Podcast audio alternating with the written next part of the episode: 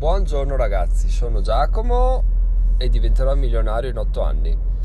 Vi ricordo il mio blog diventerò milionario.it, la mia pagina Facebook diventerò milionario e da zero a lettore milionario, sempre pagina Facebook dove ogni mese leggiamo un libro diverso sull'indipendenza finanziaria. Questo mese stiamo leggendo Padre ricco, padre povero di Kiyosaki. Se volete unirvi al gruppo semplicemente parliamo di, delle frasi, ci, dei ragionamenti che ci colpiscono di più e diciamo la nostra, quindi niente di impegnativo ma tutto molto interessante e accrescente, quindi vi aspetto lì.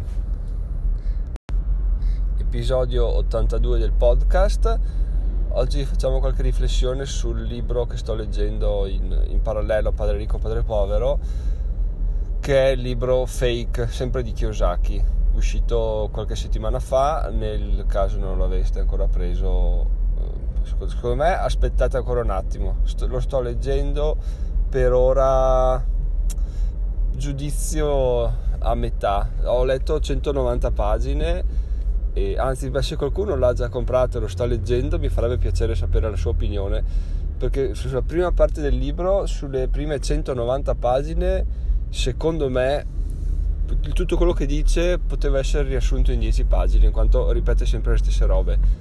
È una cosa abbastanza, abbastanza insopportabile, devo dire. Cioè, proprio non è, non è che ripete gli stessi concetti, proprio copia e incolla le stesse frasi. Infatti, a un certo punto uh, stavo leggendo, ho detto, ma non è che mia figlia ha tolto il segnalibro e l'ha rimesso a caso in una parte precedente. Invece no, era una parte assolutamente uguale a quello che avevo già letto poche pagine prima. Quindi se, se lo state leggendo, se l'avete letto, ditemi se condividete questa, questa mia visione del libro per ora. Eh? E, però ovviamente manca ancora due terzi di libro, quindi magari mi stupirà. Comunque, bah, se non, se non l'avete letto, aspettate ancora la mia recensione finale, anche perché eh, è molto tecnico, molto più tecnico di Padre Ricco Padre Povero, quindi, quindi vi avviso già. Però da, dall'altra parte di positivo c'è che fa dei ragionamenti che sono molto molto interessanti, appunto come dicevo negli episodi precedenti, passare dai libri solamente teorici, cioè solamente di racconto più che altro, a libri un po' più tecnici è un passo, un grande passo, però se fatto con calma è, è fondamentale perché Kiyosaki tira fuori qualche chicca incredibile. Ad esempio, quello di cui volevo parlare oggi era la crisi del 2008. Non parlerò di come è iniziata, di come hanno creato quei fondi con i mutui subprime, parole a caso, perché ancora non ho ben chiaro anche il concetto, quindi non ne parlerò per non farvi ancora più confusione, prima voglio digerirlo e poi potrò parlarne. La cosa interessante è che lui dice che alla fine i, questi, questi fondi sono stati venduti con una garanzia, una garanzia del fatto che avrebbero reso tot per cento e tutti li compravano ovviamente.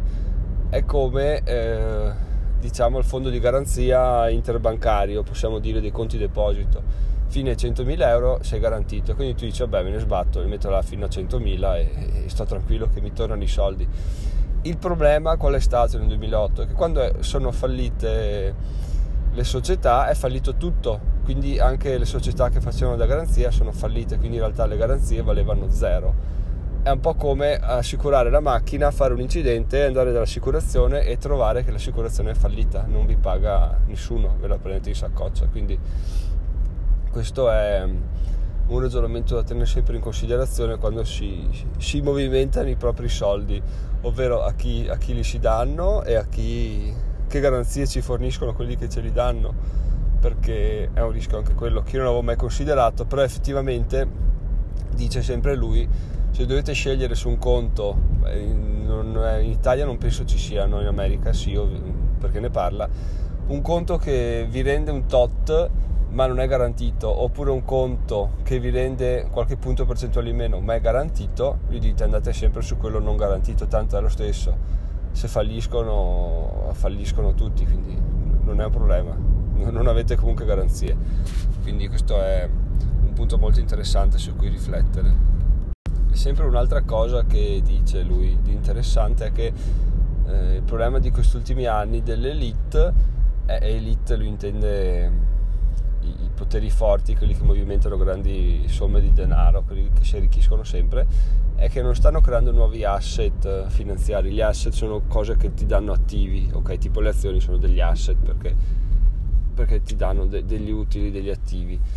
E, ehm, non stanno creando nuovi asset, bensì stanno spostando asset da un posto a un altro lucrando sulle commissioni. Tipo, li fa appunto l'esempio della crisi del 2008 che io non posso, di cui non posso parlare perché voglio rileggermelo a fondo prima di sparare stronzate, ma insomma hanno preso quei, tutti i mutui, li hanno messi assieme, ci hanno fatto derivato, poi da quello ci hanno fatto dei fondi comuni, li hanno venduti, poi ci hanno fatto le garanzie, eccetera, eccetera. Tutto questo spostare, vendere, spostare vendere genera delle commissioni che loro utilizzano per guadagnarci sopra tantissimo. Quindi loro fanno così adesso per, per guadagnare e quando il castello cade cade tutto tranne loro perché loro sono al sicuro quindi, quindi questo è quello che fanno detto così non si capisce voglio rileggerlo per spiegarvelo meglio però uh, io sono appena arrivato a lavoro quindi devo salutarvi e ci sentiamo domani. Ciao ciao